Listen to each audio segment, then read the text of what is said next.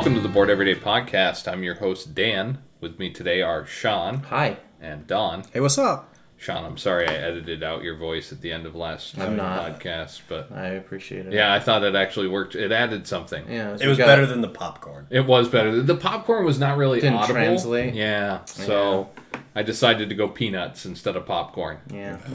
Yeah. I, I was kind of as we approach that in my listen, I uh, I tend to fire up my download and drive around or walk around or whatever. And as I was getting close to the end, I was like, "Oh, this is the popcorn thing. I wonder what he's gonna do." Then you'll have to RJ a tree.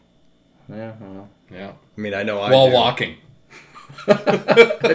threw myself. Hey, what what's up, kid? Uh, I had uh, uh, I met up with Ryan Royer today. Wait, stop. Are you in the world where you think someone's going to call you kid? I was wondering if you were gonna let that slide. Hey, kid! that's, Uh-huh, that's why he that dyes his time. hair. Yeah. That's why he dyes his hair. Yeah, I get that all the time. Yeah. Oh, I'm Why sure. shave my head? Yeah. So we had a, uh, you know, 2016 was the year of celebrity deaths, but uh, the past week was was fairly rough. Uh, two big ones for me. The first uh, that I'll talk about was Roger Moore dying just the other day. That one was, I mean, 89. 89. Yeah, It's 89. not like so it's not like chicken. right. He wasn't lived a good life. But the point was, he was, uh, uh, you know, such a, a big part of my childhood. He was my first Bond. Uh, probably both of yours too. Yeah. Uh, given the years that he worked, Yes. and uh, probably until Daniel Craig was my favorite Bond. I really liked Pierce Brosnan, He but was fun, but he but- never he didn't have what clicked for me the way. right. He didn't didn't have what Roger Moore had, uh, and I really liked the stories that you you shared. Weren't those great? there were a couple people that that shared stories of uh, interacting with Roger Moore, um, and one of them was great, where this guy meets him when he's a kid. He was a little kid and meets Roger Moore, um, and Roger Moore he asked him for his autograph, and the kid was like eight and looked at it and he's like, he didn't sign James Bond. I don't understand. Um, and so his grandfather went over and was like, listen, you didn't sign James. Can you sign it, James Bond? And Roger Moore motioned the kid over and said, look, I couldn't say it right, you know, out loud, but it's because Blofeld might be listening and I can't, that's the name I have to go under. So that was really cool. But then, like, you know, movie magic forward 30 years and the guy is in some sort of showbiz and is working on a set where Roger Moore is and mentions it to him and Roger Moore laughs and he's like, "Well, I don't remember that, but that's really great that you do and that it was a a big part of your life." Uh, and then, like right at the end of the day, as Roger Moore's leaving, he sees the guy. He walks up to him. He's like, "I do remember it, but Blofeld could still be listening," and just walks away. And it's like, see, that was he was he was a class act. He really was. It's a real shame he's outlived Sean Connery. I I agree with that. It was just disappeared into. I'm pretty sure his health is not. I, oh great. yeah, Talk about a guy that probably spent a lot of his life with a bottle in his hand. Yes, it is a shame he outlived, uh, or that Sean Connery outlived him. Um, you know, Connery should have gone first, but what are you going to do? Got to keep an eye on the rest of them. I'm sure Spectre will uh, will go out and get him. But speaking speaking of keeping an eye on the rest of them, the there's other only one. The other death. What are you talking about? There's What? only one left to keep an eye on. Uh, are are you segueing or Eddie Vedder Yeah. is the last one standing. so? Oh, speaking of, there oh, sure. were, uh, you know, almost inarguably, there was the big five of grunge, uh, and it was Stone Temple Pilots, Alice in Chains, Pearl Jam, um, Soundgarden, and Nirvana. Kurt Cobain kills himself in '94. Uh, Layne Staley drug overdose uh, in 2002. He was fun. Scott Weiland overdose 2015, and now Chris Cornell suicide in 2017. So I really hope people are doing like health check-ins on Eddie Vedder on a regular basis. It uh, that one, I don't know. I'm still trying to. It's one of the ones that I wasn't. Well, it's not on my radar to be thinking about, like, oh, what's going to happen when Chris Cornell dies, but that when it became a reality, I was like, oh, Jesus. Like, this matters a lot more than I thought it did. And seeing just like weird stuff happen that recognizes how large an impact someone has. Like there was a there was a baseball commemoration type thing. I'm you're looking at me like I'm crazy, but uh, no, I saw I saw a, a news article about one of the teams doing Oh, Detroit because he died in Yeah, yeah, Detroit. yeah. Yeah. But it's like when you're a big enough entity that you're Major League Baseball. He was a big enough entity that my mother has uh, a Chris Cornell song. It, it and this speaks to how amazing of a vocalist he was. Uh, it's him doing Ave Maria on Huh. the very special Christmas two, I think, album. Um, and it, excuse me. The the funny thing is the five bands we mentioned, with the exception of Scott Weiland, Wayland, Wayland, Weiland, Weiland, I was like, wow. Weiland. With the exception of Scott Weiland, the other four were almost universally thought of as the best vocalists from that era of music, uh, male vocalists. Yeah, least. I think I think Cobain is uh, an acquired taste, but is very very like right. They're all acquired tastes. Oh, oh, they very much are. I mean, the whole grunge or, or Seattle sound. I know. Yep. I know the word grunge got really uh, vilified for a long time, but uh, you know that whole genre of music is sort of an acquired taste. I mean, we happen to grow up in it, which is why it's much more of a, uh, um, you know, a, a thing that we're okay with, especially me. But Yeah, but I bet I bet a lot of people today, like people, kids, uh, playing Guitar Hero or Rock Band, like they're playing those songs still. They Oh, have, yeah. they have a resonance that goes beyond just the the fact we grew up with it. it makes me for and Ed texts me on almost a weekly basis telling me I need to go get tickets to the Primus concert, and I tried to explain to him that I'm not really looking to go to concerts much anymore. However, I would see Pearl Jam live. I would see the Foo Fighters. I would really like to see the Foo Fighters. Dave Grohl is just a fucking awesome dude. Yes. He's like the fact that he broke his leg at a concert, goes, gets a cast put on it, and comes back and finishes the show. Both both of those bands I have seen um, and feel very fortunate for having seen. Pearl Jam I saw when like like I saw them out of this obligation for how much I loved 10 and some of the early stuff and at the time I was kind of like I don't know what I, and it blew me away. Like they could have easily played a set that would have just made me miserable and hate them forever and it was just Well, you and I have discussed that at length. Like I, I you know, ten was amazing. It's a seminal album. it's in my top 3 easily. yeah, I mean, it's in my top five. Uh, Versus was really good, and then Vitalogy was like, "What are you guys doing?" Uh, I- but then But as again, I get older, I- I was gonna say- respect for that. right? Just I haven't. what you want to do. Was it no code after that? I think there's another one in there. Yeah, but, I, I, I haven't gone back and listened to those. I probably should because my taste. binaural is very good, which Yeah. was later. Yeah. Uh, God, I remember That's the the last one of of theirs. I bought. Yeah. Was it? Yep. Have you you've seen them? Haven't you? No, I haven't. Oh, I thought you went with that. oh. Nope. But so he died, and it's tragic. But we talked about the the big five and four of them bowing out early. But isn't it almost getting to the point where it's better that way? He's fifty. He was fifty-two. Yeah. You wait another like twenty years. Does it have the same impact when he goes? Not at all. Do people? Oh, come on, man. I don't think so. Keith Richards dies. No one's gonna be like, "Wow, that didn't happen 30 years." Well, I mean, a lot of people are gonna say that, but right, but that's not the impact you want to have. right. You want to have the oh, it's the tragedy, and everybody's I would agree with you if he'd gone the Elvis route and you had like he'd already had the terrible part of his fat, drug addicted. right. But that's Cornell. the point: is he's going. If he had lived, he would eventually have that. Right? They're Well, still every- out touring. Everyone is going to eventually have that. I Absolutely, I except Soundgarden- he doesn't because he died. You die a hero or live long enough to become the villain. All right, Harvey. Thank you. Um, I saw Soundgarden twice. I saw Soundgarden in what was it, ninety six? 97 Lollapalooza. 97 Lollapalooza, and I saw them co-headline with Nine Inch Nails two years ago, and I, I was expecting nothing out of Soundgarden. Like I was going for Nails, and it was a, like oh, there's that band that I used to love opening. this is gonna be awkward, and they were great. Like they were still really heavy. His voice was really good.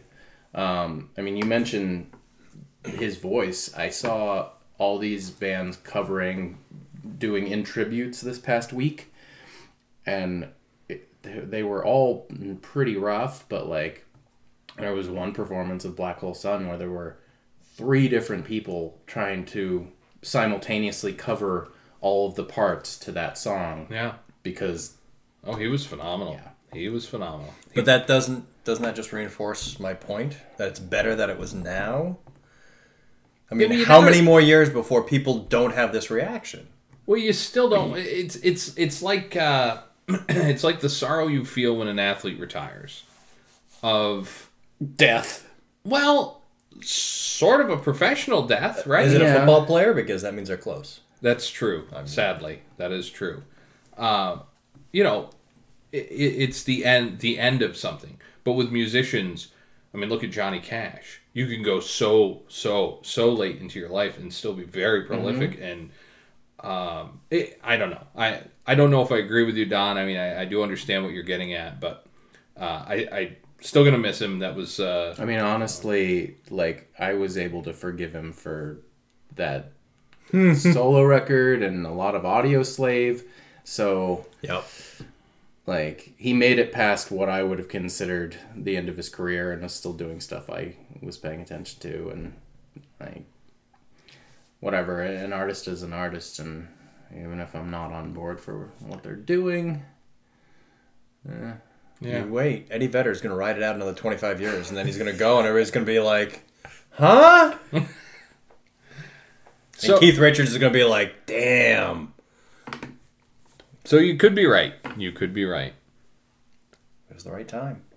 over the last week, uh, we actually had the pleasure, Don and I, of playing Mansions of Madness. Uh, I know Don's looking forward to this. He's very excited to give his own hot take on uh, Mansions of Madness. Um I wasn't sure what you were going to think because it is cooperative, and I know you don't necessarily like cooperative games. I know the miniatures were neat enough to uh, kind of pique your interest.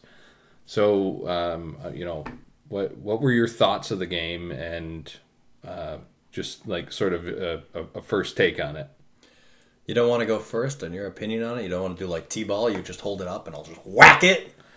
Well, no, I I don't necessarily think we're going to have totally different opinions. Oh, great.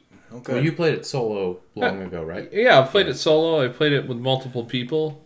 Um, so it's very clear to denote that this is Mansions of Madness second edition because not knowing going into it, then when I looked afterwards to try to understand these feelings that I had, oh, wow.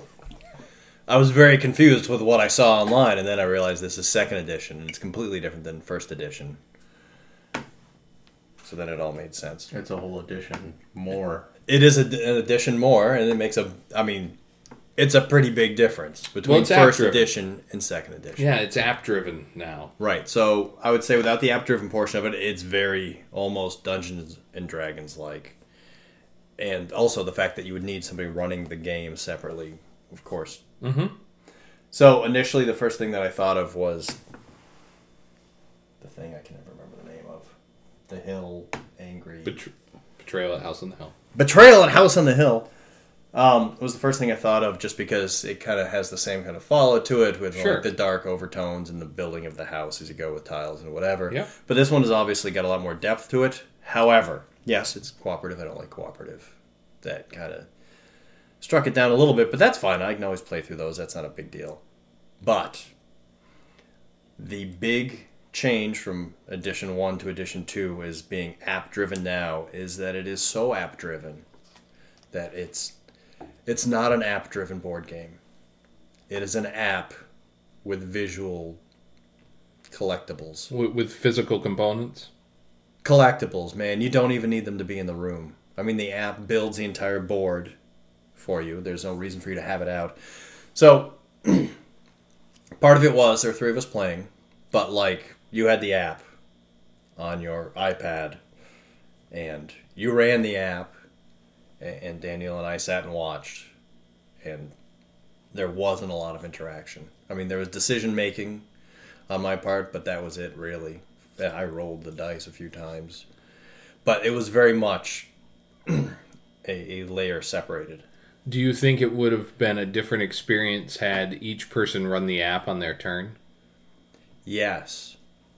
However, I also don't think the app, again, because I didn't run it, I'm not certain, but I don't think the app was broken up well enough to walk you through easily enough to control it on your own turn because you'd have to be that familiar with it because it also isn't like step ABC. The whole how you attack the various creatures that are coming into the house is not straightforward at all. And so a lot of it was just going along with what you'd said because it was not clear to me by what was given by the app.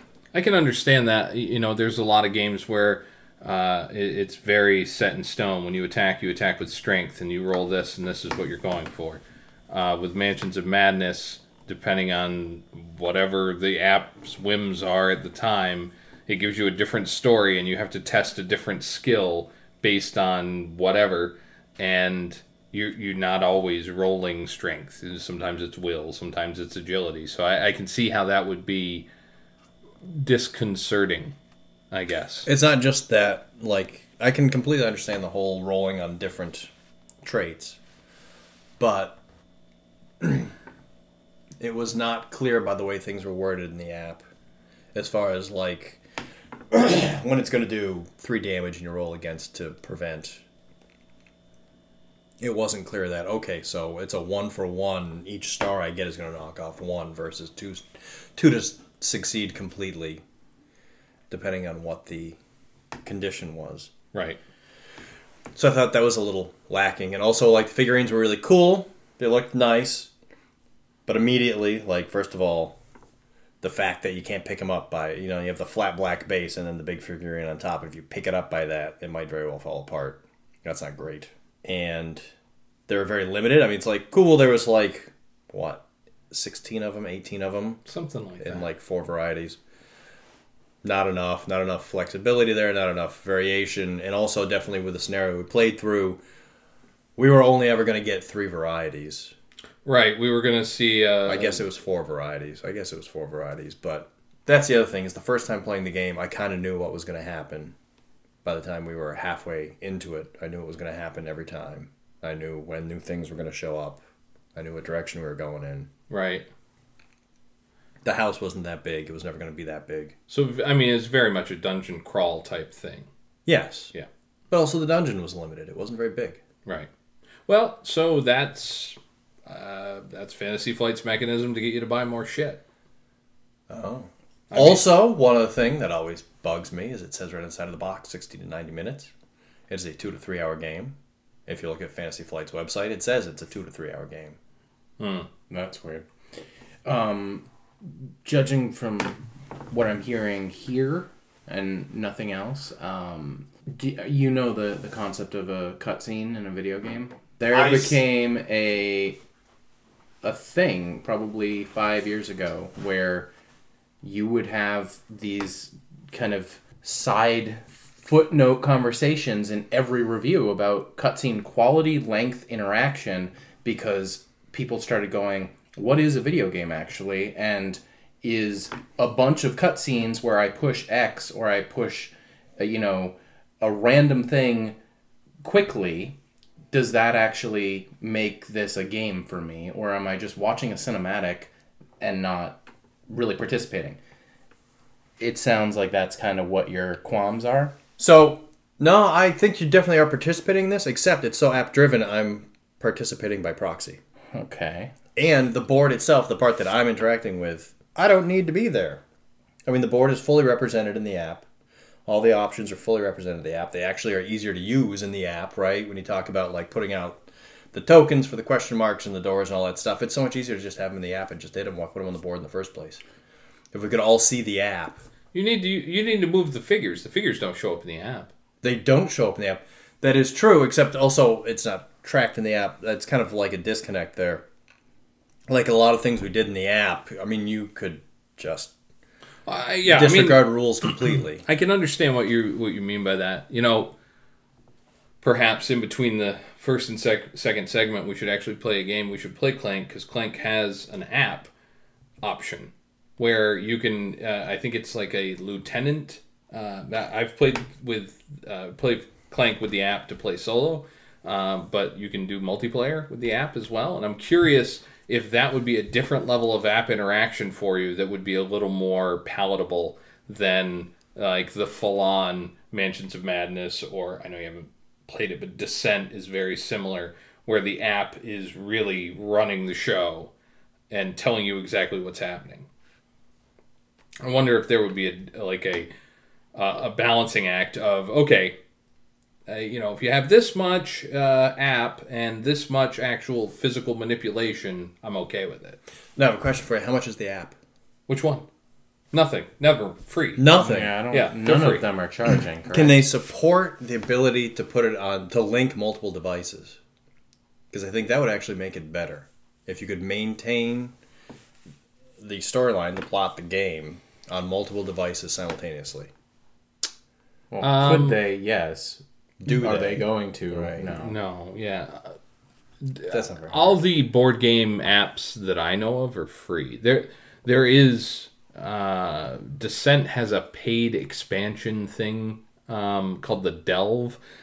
What it does is it's uh, just sort of a reposit, I believe, a repository for Fantasy Flight to dump a bunch of dungeons in there, and you can play through stuff and you can modify things, and it's sort of uh, a, a little bit like a a pseudo dungeon creator from from what I understand, but these apps are all free, so it's not like I had to pay extra after getting the game to have the app to run it.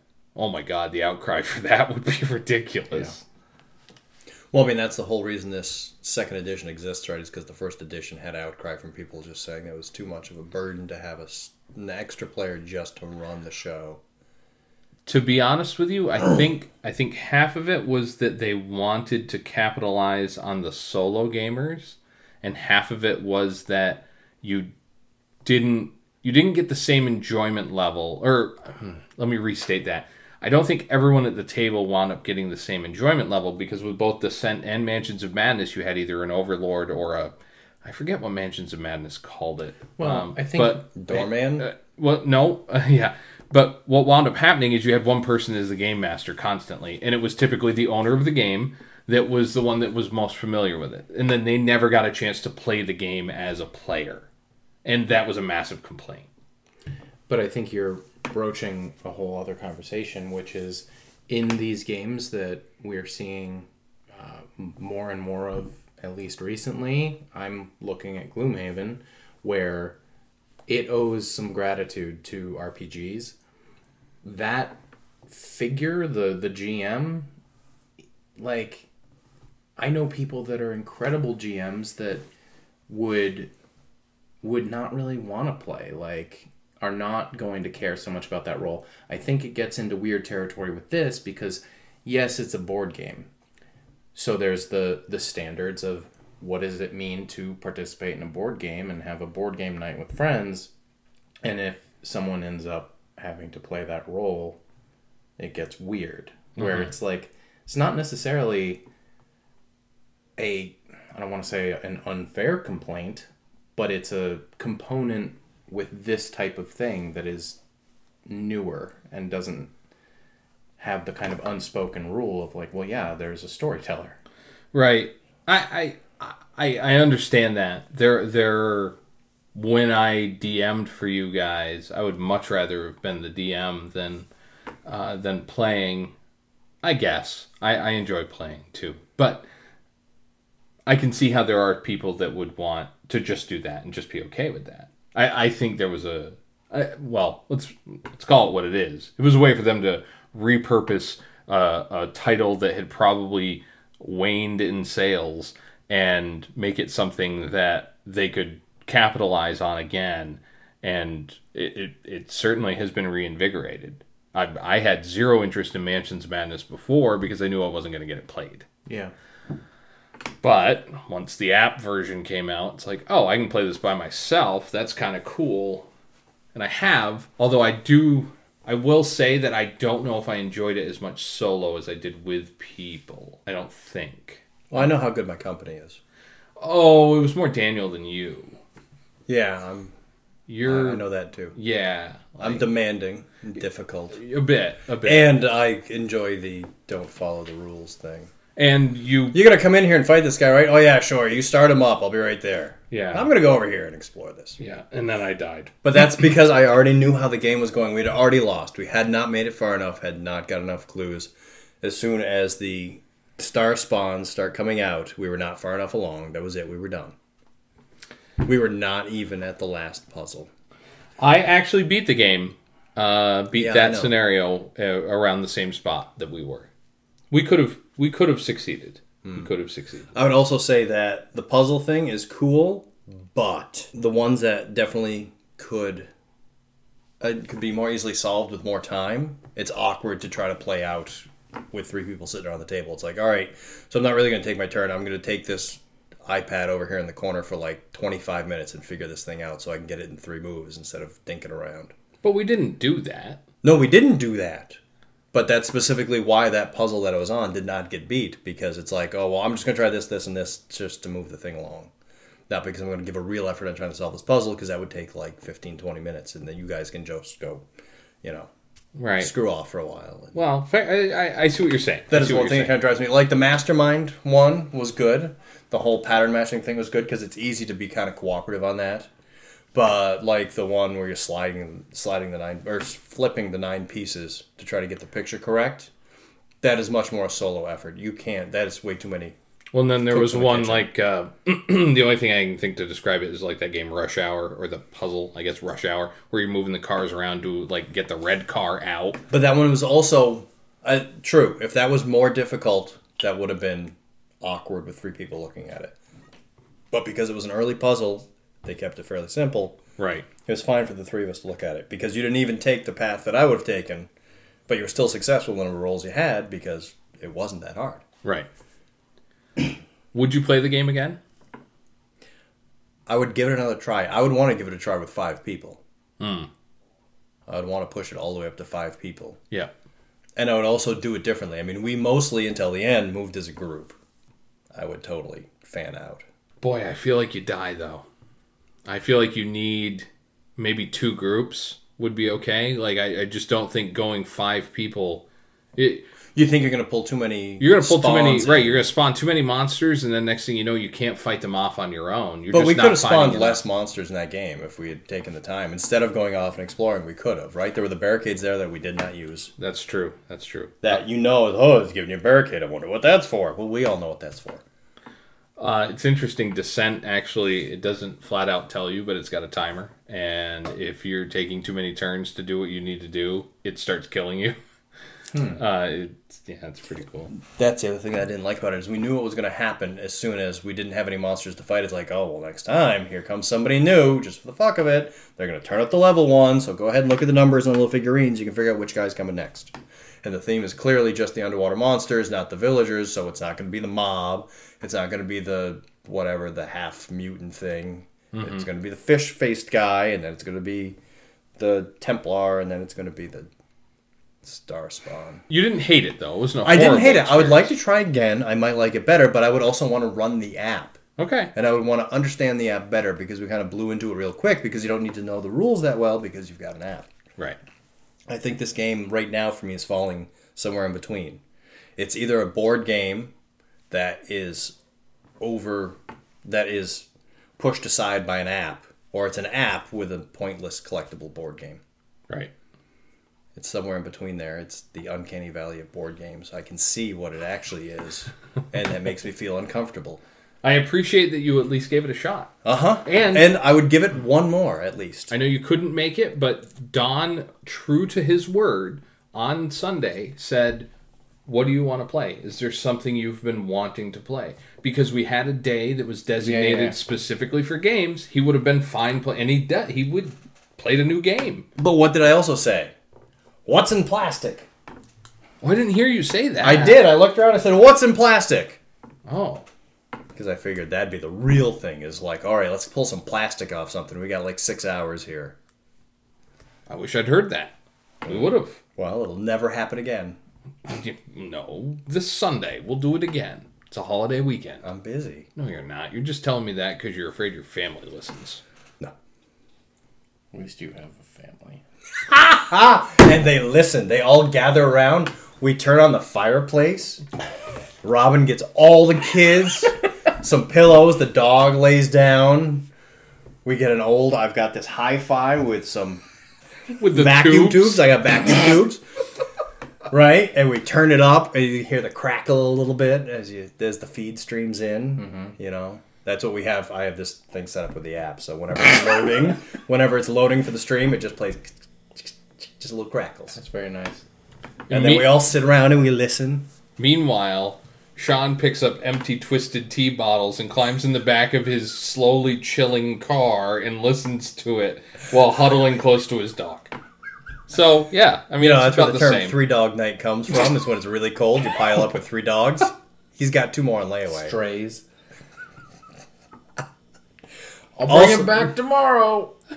Over the last week, the nominees for the Game of the Year, Germany's Game of the Year, the Spiel des Jahres Awards came out. Now, it used to be very simple. They had one award. It was the Spiel des Jahres. Then they added the uh, the Kinderspiel for children's games, uh, and then the Kennerspiel, which is um, I I think they describe it as enthusiasts, um, in, enthusiasts with familiarity of games. That's the the game the award for them. So the yeah You you about to tell us? yeah. No. How many are there? Five? So there are three from each. Okay. So there's nine total. Okay. Um, I can guarantee you, you haven't heard of anything except from the Kennerspiel. Um, and Kenner is the enthusiast? one? Kenner is the enthusiast, yes. Huh. Interesting. So the Well, did you expect you had Kinderspiel lined up? Well, I mean, I would I wouldn't have thought I would have never heard of them. you might have heard of one of them. So uh, there's the mysterious forest. This is Kinderspiel. Uh, the mysterious forest. Translated name, or is that is that a? Oh, translate. They're all translated to a degree, but um, I mean, it's Are it's these put North in- American releases? That's a difficult question to answer. None of them originate in North America. Almost nothing Okay. does. Uh, very, very, very few things do. Um, so, The Mysterious Forest uh, by Carlo Rossi, Captain Silver by Wolfgang Dirscherl and Manfred Reindl. Hadn't heard of that one. Ice Cool might be the one that you've heard of. Uh, it's got penguins and it's sort of a dexterity type thing. Nope. Anyway, um, Brian Gomez is the designer of that. Um, so those those are the Kinderspiel nominees. Uh, the Spiel des Jahres, I, I probably shouldn't. Uh, I don't know. To me, I, I care more about the Kennerspiel than the Spiel des Jahres. Um, Kingdomino was the the first one. Uh, Bruno Cathala, Shadows over Camelot. Uh, you know, Seven Wonders Duel, Cyclades, Five Tribes. Very very prolific uh, game designer. Uh, Magic Maze by Kasper Lapp. I hadn't heard of that one. And El Dorado, which is a, a Reiner Knizia game. Uh, and then moving down to the Kennerspiel, here are three games that I, I had heard of all three. Um, so the first one I don't think either of you will have heard of, uh, which is uh, Exit the Room. Uh, excuse me, Exit which is Exit the Game, The Pharaoh's Tomb. Uh, it's a series of three almost escape room games. Like you actually open it up and you do an escape room and you have to cut things up and paste them together and all sorts of things. So, kind of a neat concept. I'd like to try it out. The second is in here. It's right over there. It's uh, Raiders of the North Sea uh, by Shem Phillips. Uh, Raiders of the North Sea, uh, I really enjoy. It's a nice worker, a nice take on a worker placement game. Now, weren't those simultaneously released? No, no, Oh. I just bought them at the same Okay. time. I just got them at the same time. And the final Kenner Spiel des Jahres nominee is Terraforming Mars, which I'm sure is going to just walk away with it. Uh, it it's really a slam dunk of a game. Um, and then they also have some recommended titles. Uh, and the the recommended ones, I'm only going to cover the Kennerspiel, uh, the Big Book of Madness, the Grizzled, Captain Sonar. Captain Sonar is sort of an eight person, not really a party game, but there's two teams of submarines, and each, each member that's four and four uh, is a different station in the submarine. And like if you surface, uh, the the person running the periscope can see things, but when you run silent, you literally cannot talk to each other. It's it's, That's it's fun. neat, yeah. Uh, and Great Western Trail is one of the other recommendations. So okay. um, I was waiting for that name to come up. There was no way that it wasn't somehow. It's only on a recommendation, though. Yeah. So those uh, awards, the Kinderspiel is going to be uh, announced June nineteenth, and the Spiel and Kennerspiel awards are going to be al- announced July seventeenth. Why? Why what? Why do they not do it all? I don't know. And not only do they not do it all at once, they're in different places. So June nineteenth in Hamburg is the Kinderspiel, uh, and then July seventeenth in Berlin is the Spiel and Kennerspiel.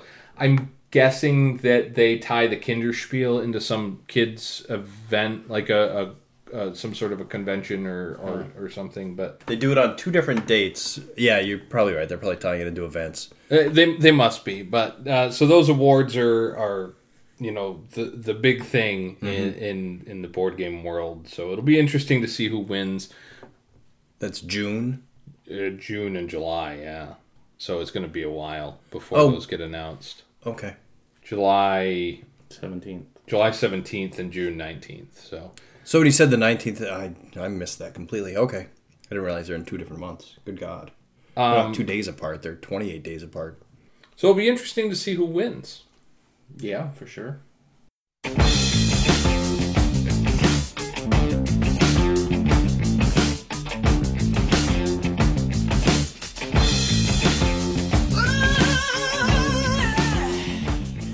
Been playing a game a lot lately.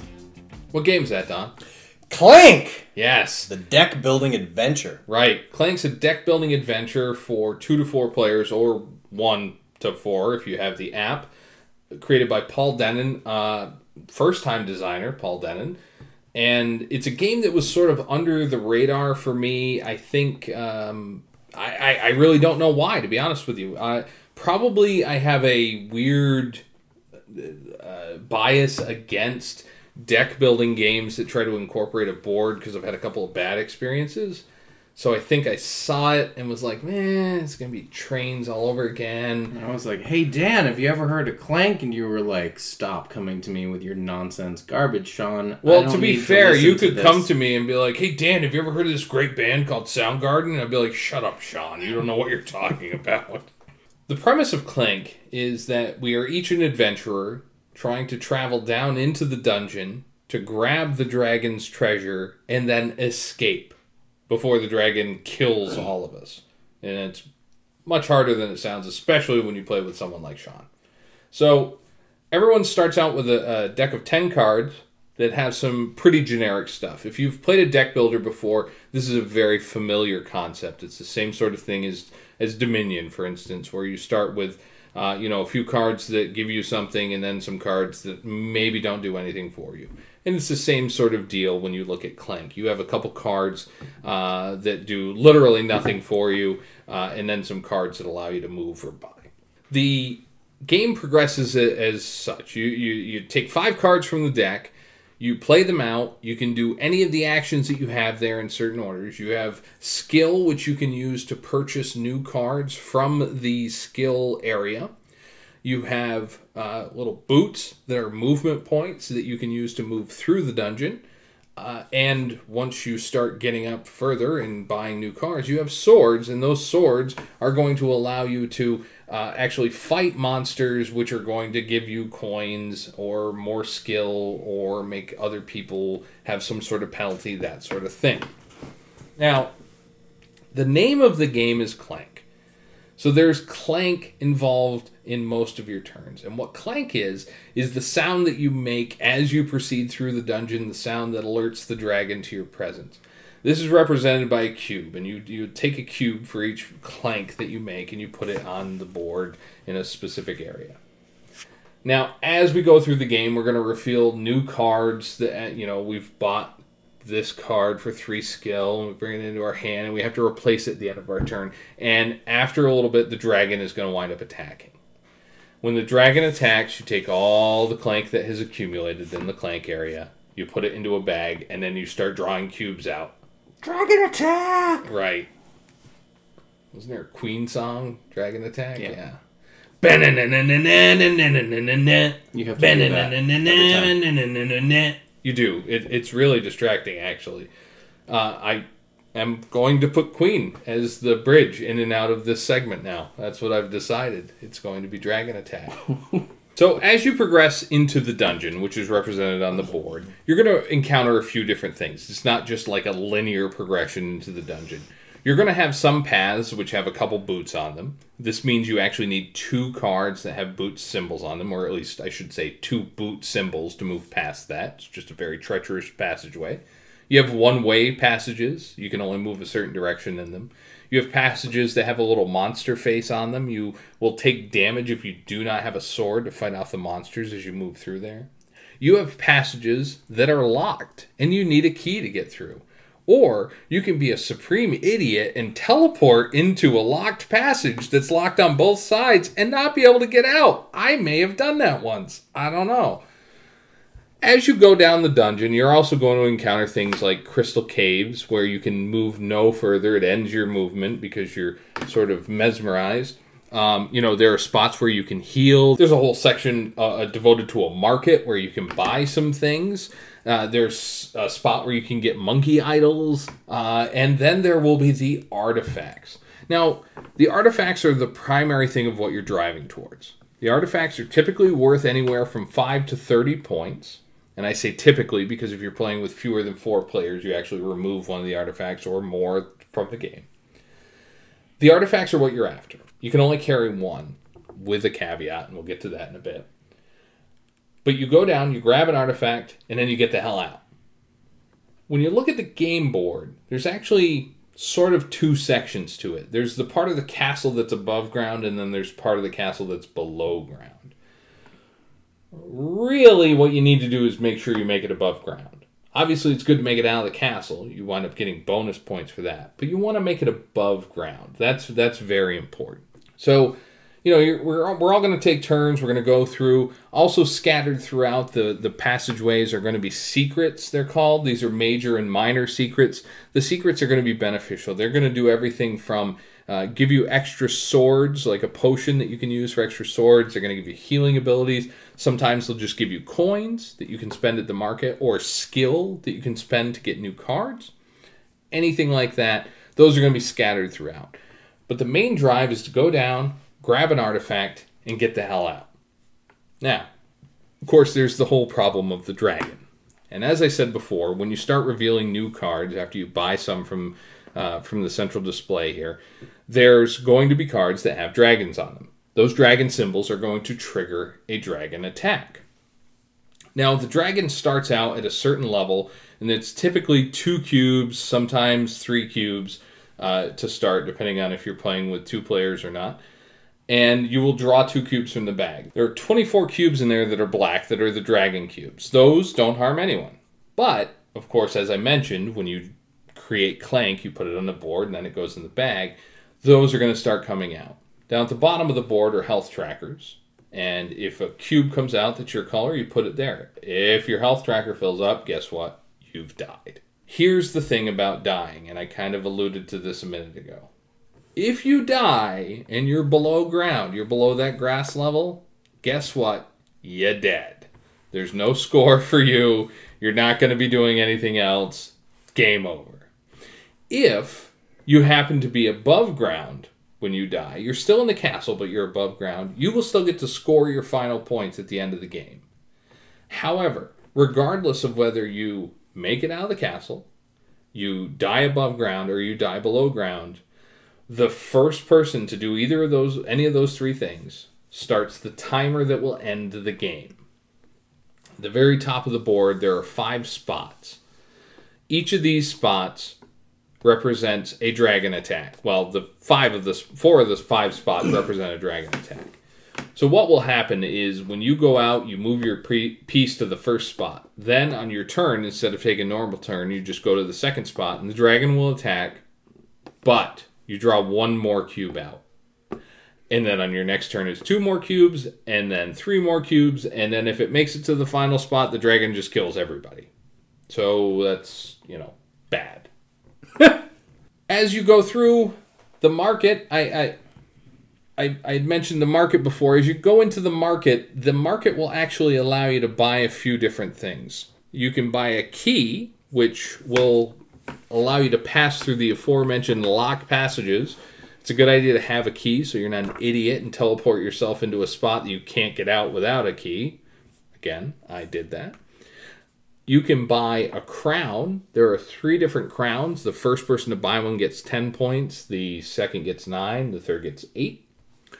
Or you can buy a backpack.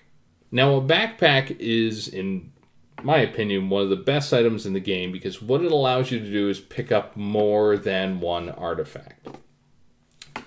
The artifacts are always going to be worth a lot of points. You normally can only have one. So if you go and you buy a backpack, you can suddenly pick up two artifacts and probably beat everybody as long as you can make it out of the dungeon. Now, through all of this, the dragon is watching. And as we pick up artifacts, the dragon moves along what's called the rage track.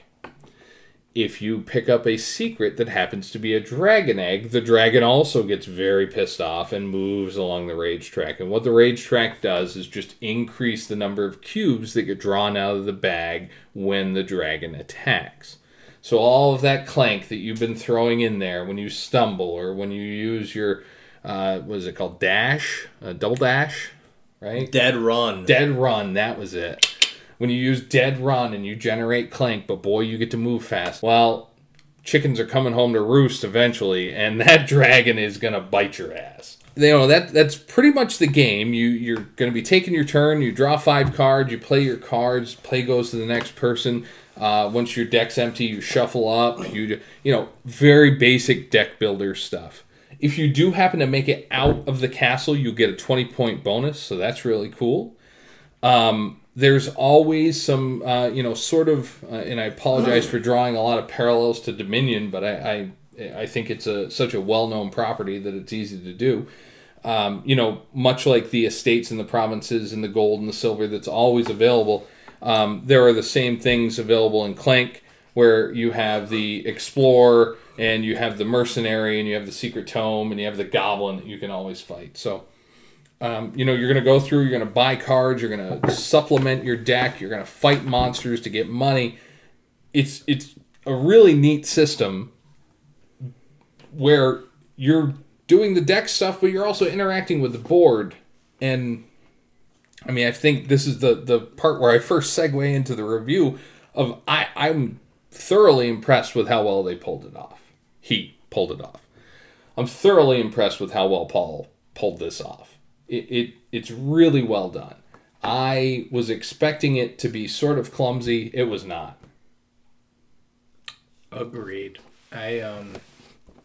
I mean, we've we've talked about this at least thrice now. I think like not actually formally reviewing it, but it it was familiar enough, but also innovative enough that I was left going like, what what else is out there that is kind of similar, where you're incorporating a known mechanic or game style in in this sense, deck building, but giving it a new spin. And I haven't gotten to play Mansions of Madness, but like at least from from Don's impressions, initial impressions, this is an example of someone that did that really well and doesn't leave you feeling like, uh, well, it wasn't, you know, wasn't really m- enough of this or So that's always the danger, right? I, and when you take a few known things and try to mash them together, it doesn't always mean it's going to be great. yeah. It it do you want to do one thing really well or three things kind of poorly? It's like Ron Swanson's character in Parks and Rec- Recreation. Never half-ass two things, whole-ass one thing. Well, they whole-assed this. The, Yeah. the you know they really married the two aspects together well. I, I don't feel like there's uh, too much of a disconnect. I, I think the uh, the theme of the game, like with the board and the cards, I think it ties together fairly well. Um, obviously, I mean, you know, I, I see where people are like, well, if you abstract this, well, if you try hard enough, you can abstract anything. Sure.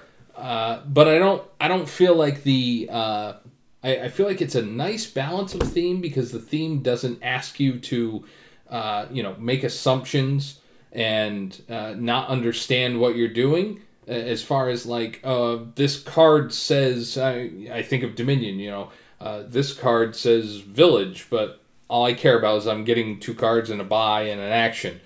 Whereas with this it's like oh dead run I'm moving real fast, but because I'm moving real fast, I'm making noise. It, it makes sense thematically. I I also like the fact that it's uh it's pretty easy. Like it's conceptually quick to pick up. Uh, like it's I don't want to say that it's light, but it's just kind of a a fun fare that is uh is something that I think most people are gonna quickly embrace. Like it's not gonna throw up many obstacles, and should it, like if you're like oh like we really need to to see more intricacy here you've got the flip side of the board and an expansion now is that That's correct. So the the flip side of the board, the board's actually double sided. The uh, standard side has a blue background in the sky. The uh, the advanced side, if you will, has a, a red background. Um, the paths are all different. The uh, market is more spread out. There's only one healing spot as as opposed to three. And then yes, there's the Sunken Treasures expansion, which you haven't really even dug into yet. Uh, that adds another board and even more stuff. So I think they've done a, a, a great job with balancing that out. And you're right, it, it's approachable, is how I would put it. This game is so approachable. You know, Don, when I played this, you were actually one of the people that I thought of first because I felt like I, I know you love Dominion, and that deck building aspect me is is something that speaks to you. And I thought that this would be a nice um, sort of step up in that not not necessarily complexity, but a step up in that you're you're doing more with your cards than just this weird autonomous like engine generation. You're actually okay. I'm moving forward with this card, and I'm uh, burgling with this card. Eh, Sure, that's a little. Eh, whatever. I mean, they give you skill points where you why was the priestess down there when what makes my skill make her come with me i don't know like that's it's a weird thing and but it i feel like it it, it was less abstract what were your initial thoughts on clank and how do you feel about it now So I am a big fan of the game. I do like deck builders, and I like the way they've set this one up. With like you're saying, uh, certain aspects of the theme do fit really well. Some of them are kind of out there. It's like some of the characters. There's no background to it, so you don't know what's going on. But some of the base steps of the three main aspects of the deck building, the the burgling, so the the buying points, the attacking points, um, and the running, kind of it's an easy metric to keep track of, and it's good that it pairs well with the board. It's nice that they offer you two sides right out of the box, so you have a little variety there. Um, I think overall it gels together really well, and it's definitely very interesting. And I'd love to see more of it. Like you said, there's an expansion I haven't seen. I think that's good. I think they could take it a step further, but that's not necessarily something they have to do. I mean, right now it fills a lot. It's very fun to play through, and like Sean said, it's very light. It's easy to pick up. The theme is very straightforward. The only thing I would say from your initial review is that the whole point behind going and getting the artifacts and the high point artifacts. So far through my playthrough, I've found that going for the high point artifacts doesn't work very well. It really depends on how many people you're playing with, first of all, because that's another aspect of it that's great that you have to manage is keeping an eye on what everybody else is doing, not just from when you look at Dominion, you always keep your eye on who's starting to buy the high the provinces yes the provinces the high victory point cards early because as soon as you see see that happen on a regular basis you have to start getting together your end game Whereas with this, you really have to keep an eye on how far out people are going. Like when they go below ground, are they just grabbing that first artifact or are they really exploring because you have to be able to get the hell out of there quick? Yeah, but that being said, my first playthrough, I I grabbed and got out and had a long time by myself, and it didn't matter. You only dipped your toes in. I mean, you were really brief. The last time we played, I really took a different approach. Like previously, I kind of balanced my burgling and my running and my fighting all out, and it worked okay, but not great. The last time we played, just three people, I really just totally focused on mobility. Um, Yeah, and you did. Yes, I did. Yeah. And it paired well with what came up for cards and the whole deck building aspect because we kept getting hammered with just, you know, monsters that you had to fight to clear the spots and nobody was doing it. And so it gave me the time to move around freely and not worry about you guys amassing too many points. And so I was able to go down, dip my toes just far enough to get what I want. And then I literally ran as fast as I could out of there. Did not suffer from having to put too many clank in because I did put a lot in, but we didn't have a, hit a lot of dragon draws early on.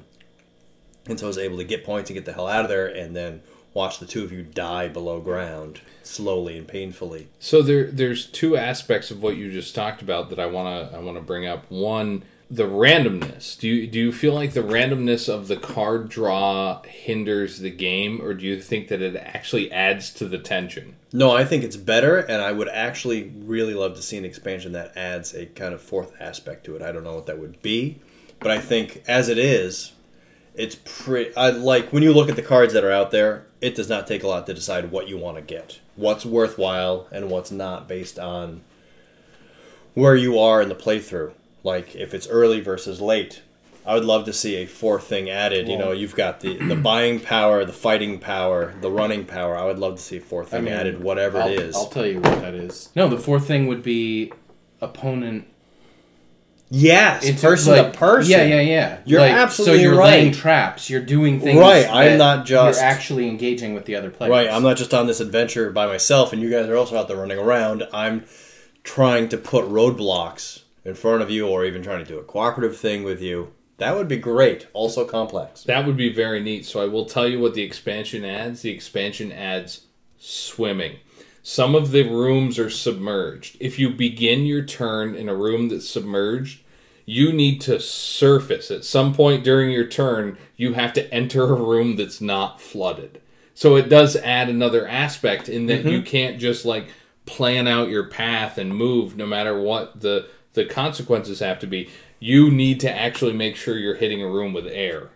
But I would say that still leans to the whole mobility thing, which, depending on the cards that come out, plays into an existing strategy. Yeah.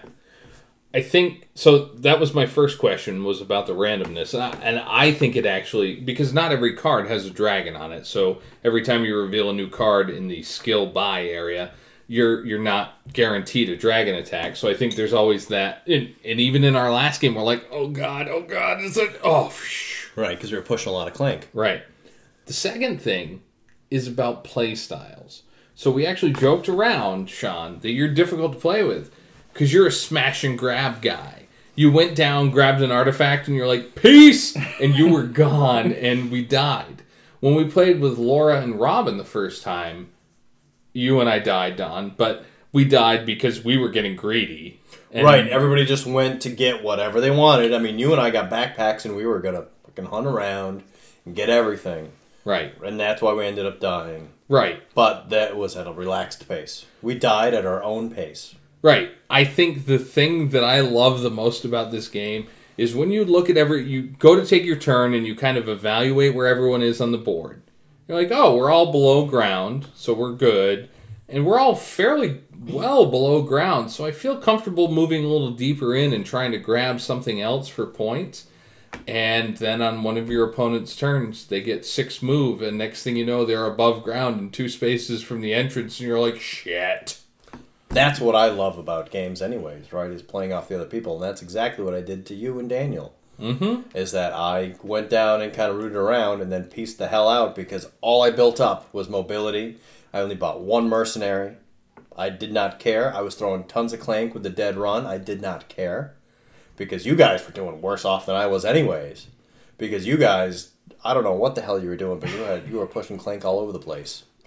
That's a, that's a, a kind of a, a good synopsis of the entire entirety of my game playing career. I don't know what the hell you were doing. Well, can we revisit the scores briefly? No, you don't have to look it up. I got it for you. it was 56 to 0 to 0. it was. Now, here's yet another example of a thing that we touched upon on the last episode. Don takes the things that I envision and does them. Like, because I wanted, I, I was like, like, the first time we played, I thought, all right, I'm going to get this, and I won't have many points from this, but if I get out quickly enough, I'll get those bonus points from from getting out. Whereas you had enough time to react and get out with me. He did whatever he did and left you in the dust, and that was that. So here's the difference. When you play games, seriously, Sean, everybody's watching what you do intently because nobody knows. You are the rogue. And when I played with Dan and Daniel, I went down, I hit the market, I kind of rooted around for a little bit to make sure they did too, and Dan went right for you went for the 30, right? I had to. By the time I got stuck, and by the time I got free, I, I wasn't stuck like I was the time with Kimberly and Matt, where I literally teleported myself into a room I couldn't get out of. But I just couldn't make it through to spots. And by the time I got down there, you guys had taken the artifacts that were easy to go to, and I'm like, well, fuck it. I'm going to go for the big one. Yeah, mm-hmm. That didn't work so well. It did not. And so that was the point is that you guys went for all the points and I just sat there and built mobility because I went down and only got 15. I got the 15 point artifact. And also because you guys were intent on digging deep, you were drilling to the bottom of the earth, there were the question marks left up top. And I hit four of those guys on the way out. Two of them were worthless, but two of them were worth points Yep. and that was enough. I got you know a smaller artifact, but I got out first, and I was able to hit stuff on the way back. You know, I bought the key, the artifact, and pieced out. So I actually had a very efficient game of this after book club the other night. Uh, we played. Uh, it was Daniel and Scott and Ben and myself. And what wound up happening, and it just the cards came through the right way for me. Uh, I was able to get five secret tomes, and Wow. the Duke, the sorcerer. I don't remember which which one it is, but the one that gives you two. He is worth two points at the end of the game per secret tome that you have. So I wound up absolutely dominating in that game because I was able to do that and I made it out. And that mm-hmm. twenty point bonus for making it out is huge. But It is, and I definitely got lucky in our last play in that we had so many monsters come out in the in the available cards. oh my god! And nobody was interested in fighting them. Well, we didn't have the swords. We couldn't fight them. I think it was less that we weren't interested and more that we literally could not fight them because it was three and four sword monsters at one point, and mm-hmm. I would have no more than two swords. Right. I think, uh, and I was talking to Ryan from the Cardboard Republic, and he was saying, and I, I totally agree with him. The big thing about this game that is uh, that you need to be aware of, there's very few ways to cull cards from your deck. Like Dominion, some of the other deck builders, you have ways. You have ways to trash cards and get rid of cards.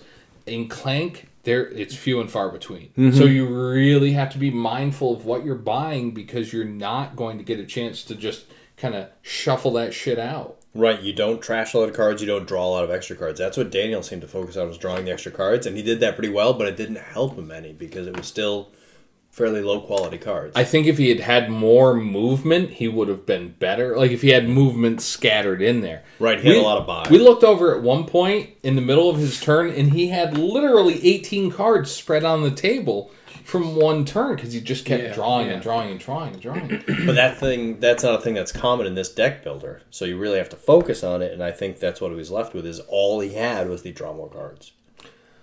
when I look at Clank, I see uh, uh, the you know I don't know about perfect, but a very good marriage of the the deck building genre and the point to point movement genre, I guess is, is what I would refer to this as. But it's it's really well done. I'm I'm thoroughly impressed with with how well this game is put together. I think it's easy to explain, especially if you've played a deck builder before. Yeah. Now That- that is a big part of it. Actually, that that's a curious point. That is a big part. Do you think if you hadn't played a deck builder before, this game would have been a little bit higher barrier to entry? Absolutely, we've already seen that with like Dominion, the first time playthrough. People don't understand the flow of it. Right. I think that's true with all deck builders. Is deck builders a different, you know, it's not a board game. It's Right. a card game. Right. It's very different. Although I would say also the youths coming up will not have a problem with that. If mm. my children have shown me anything, they know how deck builders work. As my 5-year-old has turned a deck of cards into Yu-Gi-Oh. Wow. That's pretty impressive. He is big into that. You either need to put the cards on eBay or just your five year old. Well, one will gain more than the other. The cards. But he literally will come up with a deck of cards, but let's duel. and he's got a whole system worked out. Do you play war with him? So that's basically how it started. Was war, and then he's kind of figured out, okay, so now I know all the cards work, but the big thing in Yu-Gi-Oh is, you know, you've got the cards and you've got the multipliers with the magic. So now the face cards have become magic cards. Ah. That's pretty cool. Hey, He's done pretty good. you know what? In 20 years, the three of us may be reviewing a game that your son made. You know, if I could just spend the 10 bucks on a deck of Yu-Gi-Oh cards, you wouldn't have to do this, but fuck that. Oh, I could just see the interview with him now when he wins the Kennerspiel des Jahres. And they're like, Where was your inspiration? Well, my father was too cheap to buy me a, an actual deck of Yu Gi Oh cards. You ever Damn hear right. the story about why Dave Grohl plays the way he plays? He played into pillows. Right. Yes, he played it. So he has he had no clue how hard he was hitting everything because he had to play into pillows to begin with. So then, because they asked him in an interview, what's the difference between like the rock style drumming and the punk style drumming? Because he's considered more of a punk, Punk, style yeah. drummer, and he's like, it wasn't intentional. It's because I I was playing on pillows, and every every time I've seen him drum, the only thing I think of is Animal from the Muppets. Oh, yeah, because absolutely. that is what he looks like. But also, to carry it forward, I mean, the Foo Fighters drummer is very good, and he has the same style. Uh, Taylor, Taylor Hawkins. Taylor Yeah, Hawkins. Taylor Yeah. Oh my god. He has the same style. It's the head thrash and just. Yeah. I don't know how he hits anything. Well, Like, how does that aim system work? well, and it's hilarious because when you see the interview with them, and uh, Taylor Hawkins is like, "Well, I mean, uh, you know, I'm sitting here with the best drummer in the world," and Dave Grohl's like, "What? You're the best drummer in the world," and it, it, it's cute. Mm-hmm. But I, I think with Clank, I, I think the thing that to me is appealing is that while there, if you're not familiar with deck builders, there would be a certain barrier. I don't think it's a high barrier. No. I think the the thing this would have going for it over a, a quote unquote typical deck builder like Dominion is the theme. I think you can tie those cards into what you're doing and have it make a little more sense. I think all of the. I think the companion cards don't tie in as well, Mm-hmm. but that's fine. They don't need to, right? They don't need to. They they don't need to. You know that it's just there to solve a task, right? Right. It's just there to provide an option in buying. But all of the movement kind of cards definitely tie in, and the sword cards mostly tie in. You know the Mercenary and stuff like that. right, and some of the companions tie in that Mm-hmm. way. But some of the random companions that are just in there to offer you things that are rare that you don't get often. Either it's the multiplying victory points or the rarely available hearts. Um, they're just kind of tacked on, but that's fine. Does the random draw of cubes out of the bag bother you? No. not at all. I think that's the best part. I think it's great. with the joke that we've had lately, uh, Don will be yellow frequently, and there was one game where he's like, "You spray painted these, and you know what they feel like, right?"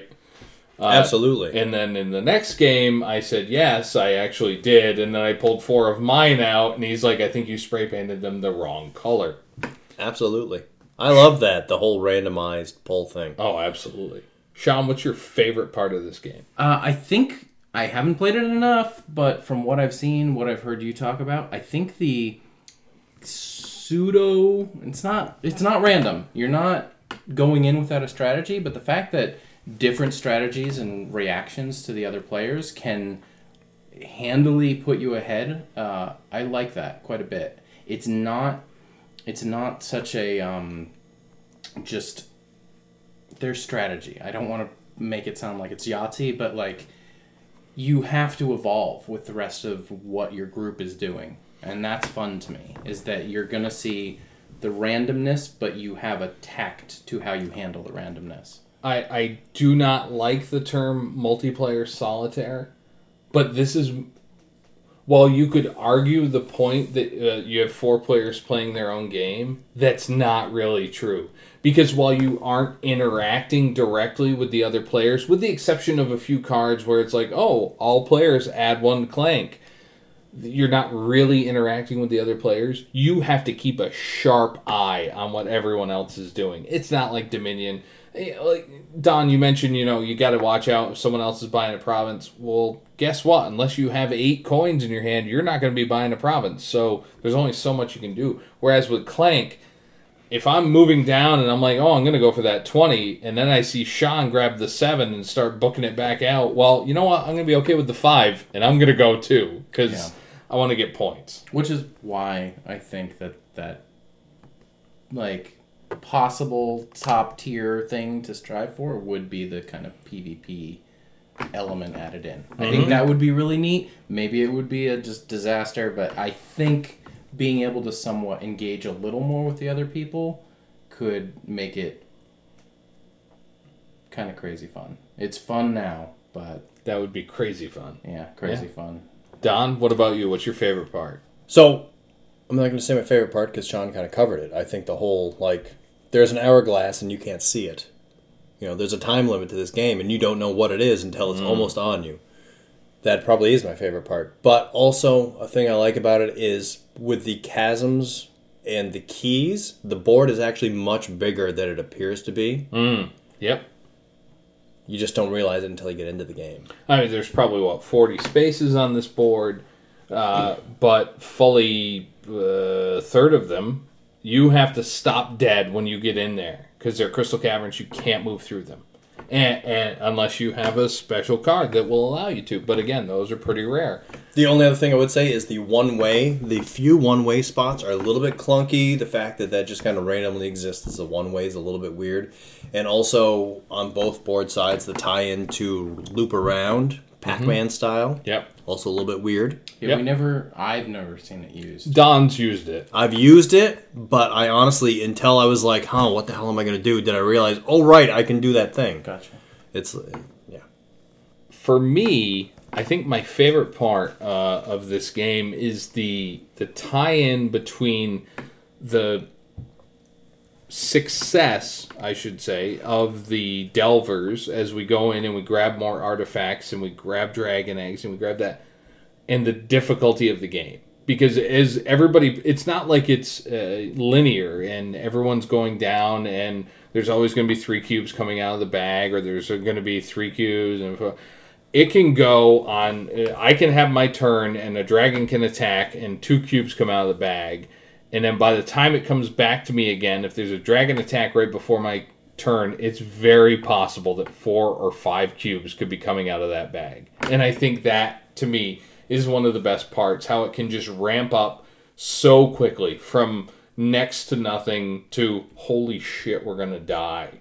And then everybody starts scrambling. To, to me, that's that is one of the, of the things that weren't already mentioned. That is one of my favorite things about this game and that goes directly to replayability. Oh yeah, it's different every time. It, it really is. Play it over and over. Because even if we were to play this front side of the board five times in a row, we're going to play it differently each time. Yeah. Because maybe Sean, maybe the five isn't going to be available, and Sean's going to have to go further, and, and that's going to affect everything. Or maybe um, you know, he gets the five and then deeks us, and he comes up here, and we think he's leaving, so we start leaving, and then he goes back in further and grabs some stuff, and And then we leave and screw him over, and Sean gets zero points, which is very Sean. So the last thing I want to talk about is the app. So I did mention that you can play this as a solo game. Uh, you do need the Renegade Game Studio app from the uh, Google Play Store or the App Store, which actually allows you to run three different games: Clank, Fuse, and Lanterns. Uh, we've act- we've played Fuse. That was stressful. Um, Well, it's not stressful as long as you are open to the idea that we're going to fail miserably without even getting close. Right. That's true. As long as you walk into it knowing that. Anyway, the uh, solo experience with Clank is pretty neat. It gives you a little quests to do, and you need to uh, complete those quests, and you have sort of a timer on each quest, and you have bad things that happen if you don't, and you wind up nixing cards from the buy row every turn based on what the app tells you to do. It's fairly decent. I really uh, am impressed with how they integrated that and made this into a solo game. Now, we haven't played it, but we did take a look at what the uh, multiplayer app adds. So you can play two, three, or four. You can still play with the app, and it adds a lieutenant. And I think, Don, you hit the nail right on the head. It's basically an expansion. Because what it does is it tells you to, it randomly selects various game conditions, like click here when you have generated three clank, or click here when you have got an artifact, or something like that. Click here when you have six skill that you've spent in a turn. And after a while, it will start to have bad things happen to you when you have done these things. So it'll be like you need to discard all characters from the uh, the buy row. You need to, you know, the, the dragon attacks, that sort of thing. So it's fairly decent. I, I think it's a, a, a good use of the app. I know we just talked about Mansions of Madness and how maybe that app uh, isn't utilized in the best way, but I feel like the uh, the app here is uh, unobtrusive enough. I mean, Don, you even you even said it right when I showed it to you. It's an app you could set up, put it to the side, and just forget about it as long as you know those three conditions. And then oh, and you turn it back on and do whatever it is when you do that condition. You don't need it running in this on the side always. Whereas with the solo game, you, you kind of do. So to sum up, uh, I think for me, Clank is uh, uh, one of the best games for uh, both experienced gamers looking for a lighter evening and new gamers to experience both deck building and sort of that point to point movement aspect that you have, which ties in the familiarity of roll and move games where you're going from point A to point B uh, with sort of the newer concept. So I think Clank kind of resonates on both spectrums. Don, you, you did state, and I don't think this is an inaccurate statement, it might be a little bit on the complex side if, if the person hasn't played a deck builder before. Absolutely. I mean, the deck builder concept in general can be a little bit difficult. For anybody that's done a deck builder, this is actually on the easy side of deck builders, but it's definitely replacing just the rolling kind of movement with this deck drawing can be a little bit complex for people. But I think in general, two passes through, and it'll be easy enough to get. And it has so much replayability that it's definitely worth the effort. On a scale of 1 to 10, Don, of the games you've played, where would you rank Clank? I don't think we've ever done a 1 to 10 scale before. 1 to 5? What have we done? Well, no, it does. The number doesn't matter. I don't think we do it that way. But this is definitely a really good game. I mean, I still like. Uh, I give it in there. seven boots. From the deck builder realm, I think Dominion's still much better. It's got more complexity to it. But this whole, I mean, this is a new thing, right? This deck building, deck building adventure. There are multiple games that are kind of coming into this realm, right? Mm-hmm. So, out of all of those, I've only played this one, but this one does really well. Um, I would never say no to playing this game. So I don't know where that sits on a number scale, like an eight. I think that's a respectable number, uh, especially given that sometimes the games that have some uh, lower complexity and, and you know lower, uh, it's not real strategy heavy. Uh, I think sometimes those can suffer. So uh, calling this an eight is something that you would play again anytime. That that's some high praise. Uh, Sean, I know you haven't played it quite as few, quite as I many give it times. seven boots. Seven boots. No, you know what? Um, something we didn't touch upon. I it plays quick. Yeah. Like, it could drag out, but even a drag out game of Clank is not going to be too long. But And- again, with a deck builder thing, people have to know how to do deck builder for it to play quick. Sure, sure, sure. But if they do, But I'm then talking yes, about you, it rips. Yeah, yeah. You're coming to the table. It's not. It's not something that you have to spend a whole lot of time. I mean, we've had a couple times where we've played it back to back. Yeah. Oh, absolutely. Yeah, it, it, it does play that that quick. I- think for me, uh, you know, to, to give it some sort of a rating, I, I feel like it is a solid eight. Uh, it might even verge a little higher than that, depending on the uh, the group. Um, I think that is a, a, a major. Uh, it can be a major consideration with most games, but I think with Clank more so than others, uh, you wind up having a, a group dynamic thing, and we've kind of talked about that throughout this review. How while you're not necessarily doing player interaction, you are having to pay attention to what other players are doing. So I could see this being a game that, while it is quick normally, might drag on if everyone was trying to go really deep into the dungeon to get to the other things. And even I, I say drag on, I don't think it's going to get to the point where you're sick of it. I thought you were just making a pun. Oh, drag on. Drag on. Yeah. No, Weak. I'm not that smart, but I think I think group dynamics are big in this because uh, there's not that big of a gotcha element or a take that element with this, but there is a lot of uh, you know you have to really watch your neighbor and see what they're doing. So if you have four people that are kind of not focused on anything else, it can kind of not be as exciting. But also along those lines, I think it's interesting that at least from what I've heard, Clank is a game that has, despite its theme, kind of gone under the radar to be appealing to different groups of people that maybe wouldn't appreciate the like borderline fantasy element of it. Hmm. But it's it's like simple enough that it's just Well, I think you remember Laura saying she was immediately turned off by the cover. She Yep. doesn't like fantasy elements. The covers of the dragon and the four adventurers, and uh, didn't like it. Oh yeah. it. It's totally unlike what the cover says, and that's fine. Uh, and I don't. I mean, I don't really have a dog in that fight. I look at covers and Yeah, don't care. I want to see what the game looks like and how the game plays. But I can see how a lot of people would see that cover and be like, "I'm not playing that game."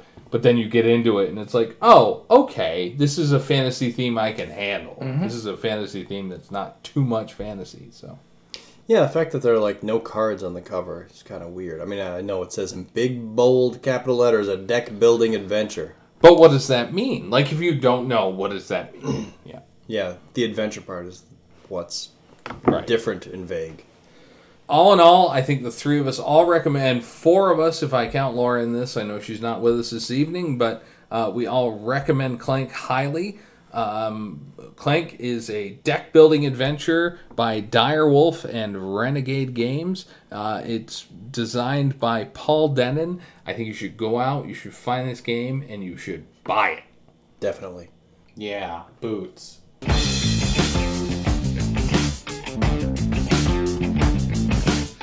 me to the room where the black's all white and the white's all black. Take me back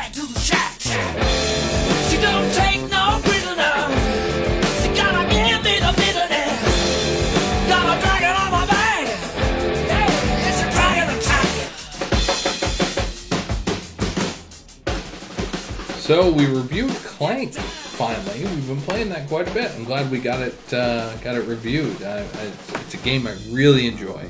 I'm nothing makes me happier than being wrong about a game, and not that I thought Clank was a bad game. I just didn't have any interest in it to begin with. So I'm really glad that I was able to play it at Granite Game Summit and see that it's a fantastic game. I think it's going to have a lot of life, and Renegade's got an easy job with with keeping that in stock and, and pushing it out. And then these expansions, you just make a new board. Add a few mm-hmm. more cards, bam. You're not really changing the game up all that much, but you're you're adding good re- replayability.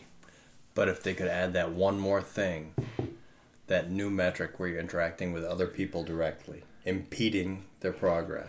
I think you need to make board game expansions specifically tailored to people that want to screw other people over.